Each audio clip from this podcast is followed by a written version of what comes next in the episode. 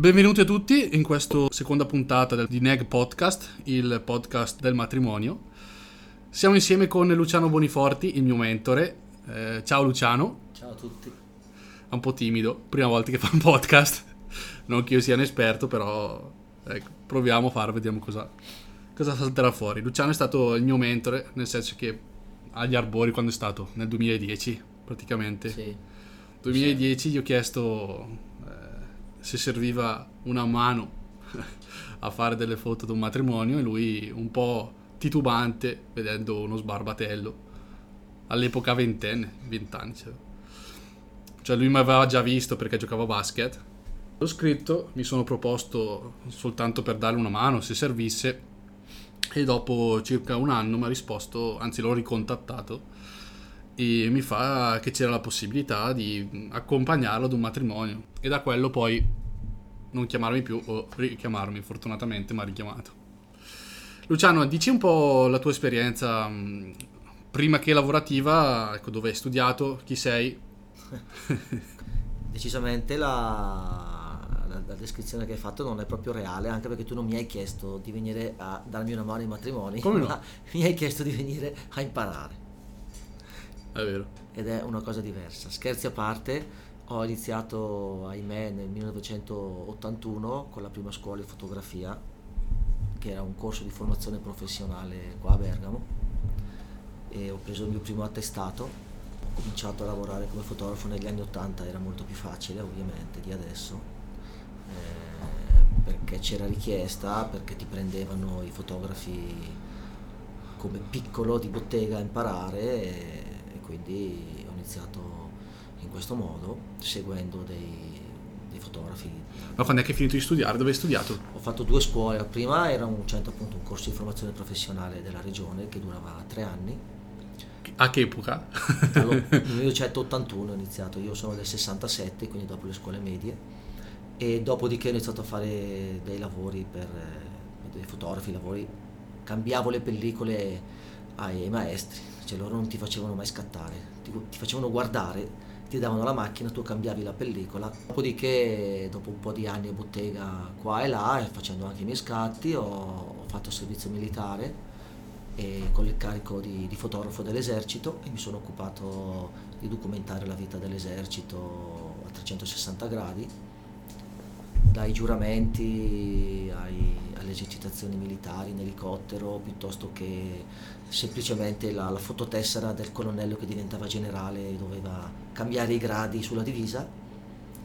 Eh, finita questa esperienza ho, ho lavorato presso un negozio di fotografia poi non mi bastava più quello che, che sapevo, mi sono licenziato e mi sono iscritto a una scuola che tu ben conosci, che l'Istituto Italiano di Fotografia di Milano. Sì, e- quello che Martina ha fatto. sì, che ha fatto la, nostra Martina, qualche anno dopo di me. Eh, anche perché io mi sono diplomato, sono stato il primo diplomato di questo istituto e siccome era da un tempo che volevo un attimino migliorare le mie conoscenze culturali e tecniche riguardo alla fotografia, ho, ho deciso di licenziarmi dal negozio per cui lavoravo, ho preso la liquidazione e, mi sono iscritto a questa scuola e per due anni ho fatto tutti i giorni avanti e indietro Bergamo-Milano e come tutte le scuole ti danno, ti danno conoscenza, ma poi vabbè, la devi mettere in pratica. Finita la scuola eh, ho fatto come il salmone, sono tornato da dove tutto era nato e mi sono comprato il negozio per cui avevo iniziato a lavorare. Ah sì, te lo sei comprato. Me lo sono comprato. A Celadina questo? No, era un, un negozio a Bergamo, centro, si chiamava Photosmart. Eravamo io e ho preso un altro mio amico come socio, poi abbiamo aperto un altro negozio alla Celadina, due negozi. Dopo quanti anni? Dopo due o tre anni, erano metà anni 90.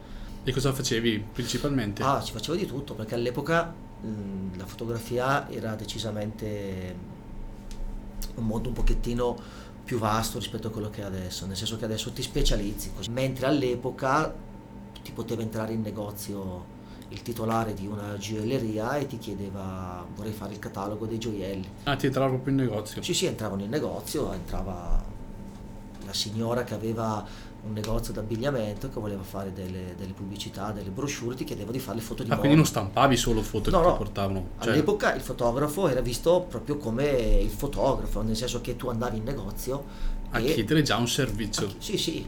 Non Cosa che adesso invece No. vai in negozio a, No, no, a stampare le Adesso i foto. negozi hanno chiuso i, i veri negozi di fotografia. All'epoca ti poteva entrare chiunque. Nell'88, prima di fare la, la- la seconda scuola di fotografia, quando lavoravo per quel negozio come dipendente, era entrato un, un tizio di un'agenzia pubblicitaria che doveva fare eh, delle documentazioni fotografiche per delle pubblicità durante la trasferta mh, Atalanta, a Malins dell'Atalanta, una famosissima partita di semifinale di Mm. Coppa delle Coppe.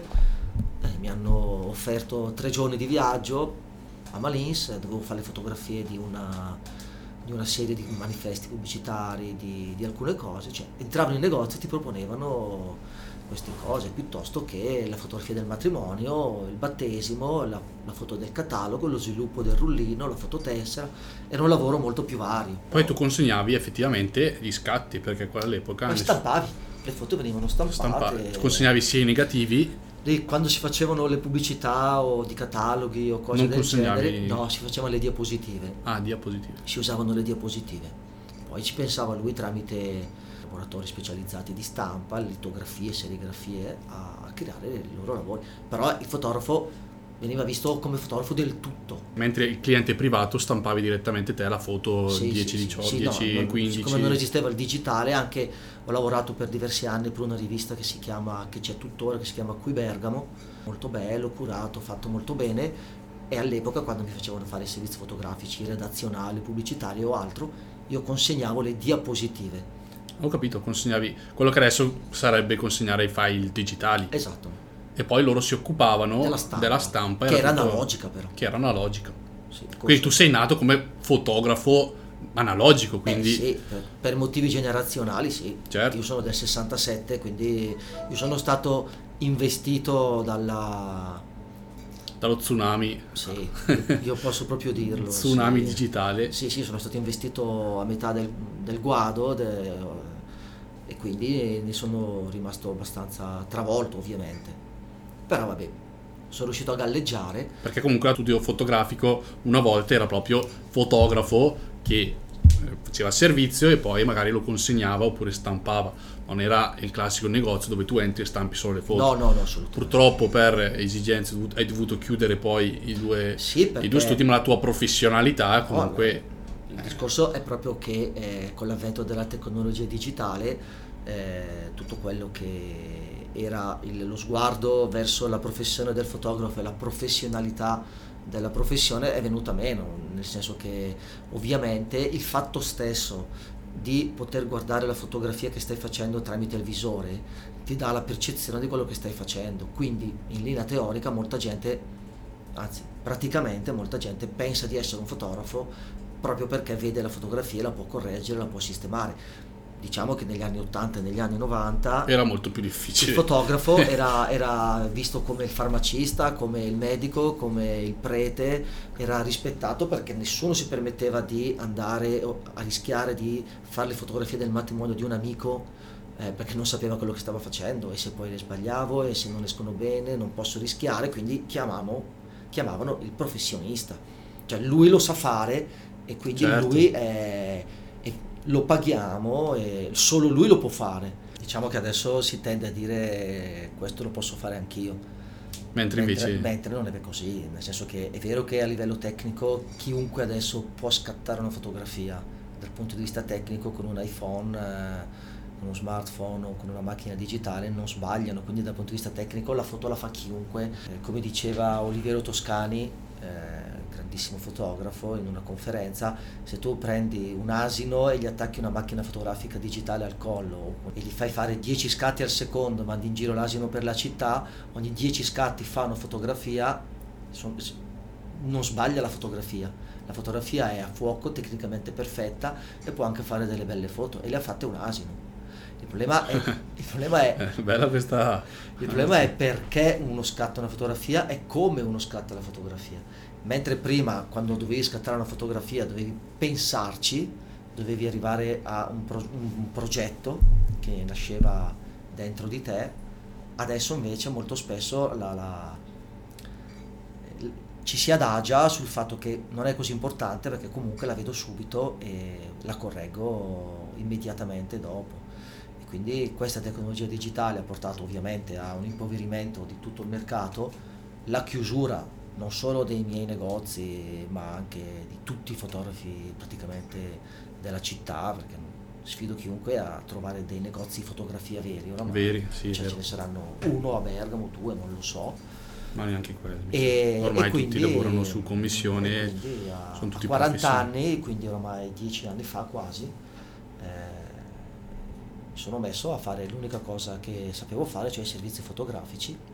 Ma tu sei specializzato, eh, dicevamo prima, nel, nello scatto analogico, quindi sì. sei uno dei pochi ancora in Italia che è in grado di scattare eh, servizi no, fotografici. Quindi... Pochi sicuramente no, diciamo che sono ancora uno dei pochi che ci crede ancora.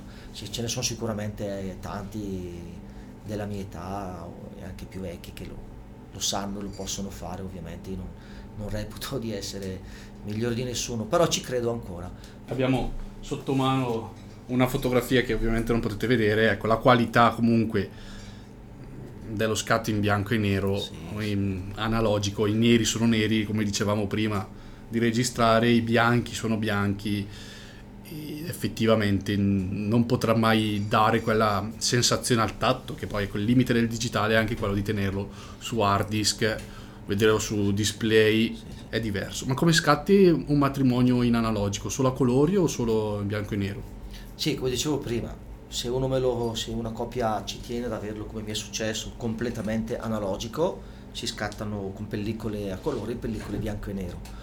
Spesso mi capita invece di proporre un matrimonio misto, quindi la parte digitale verrà stampata a colori e contemporaneamente lavoro durante il matrimonio con, con macchine fotografiche analogiche, con obiettivi di qualità eccelsa e poi quella parte bianco e nero verrà stampata eh, in camera oscura a mano il colore digitale e il bianco e nero analogico. Mi è, è capitato comunque di avere delle coppie di sposi che mi chiedessero eh, a chi si rivolgesse, per, chi si dovevano rivolgere per un matrimonio solo in analogico, ma eh, nessuno glielo proponeva. Ecco, allora quindi ripetiamo un attimo i tuoi contatti, come ti fanno contattare chi vuole questo tipo di servizio, come fa a contattarti? Sul mio sito che è lucianoboniforti.it ok? Tu operi in Bergamo, ma anche sei disposto a, sì, sì. a spostarti certo, in certo, tutta Italia. Certo. Ovviamente sì.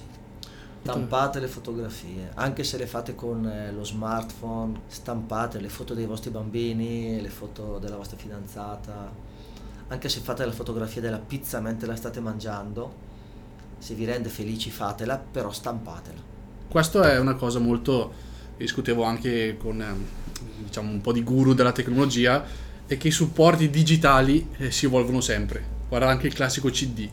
Quanti, quanti, computer adesso nuovi non hanno più il lettore CD incorporato? Devi prendere uno esterno e si sta comunque sempre più evolvendo. Poi c'era entrata la chiavetta USB.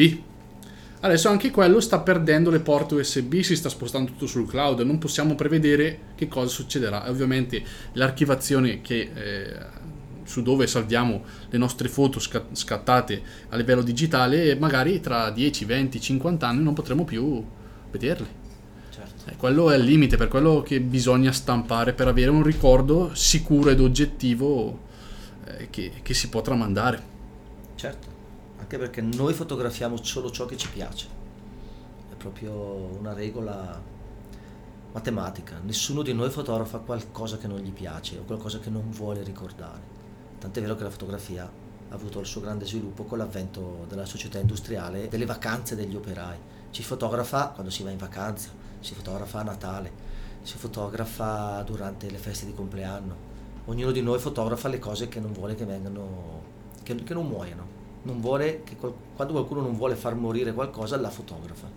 E quindi se il senso è questo, deve essere stampato perché lasciarlo in questo mondo virtuale ed effimero del digitale sminuirebbe il concetto per cui è stata fotografata la cosa.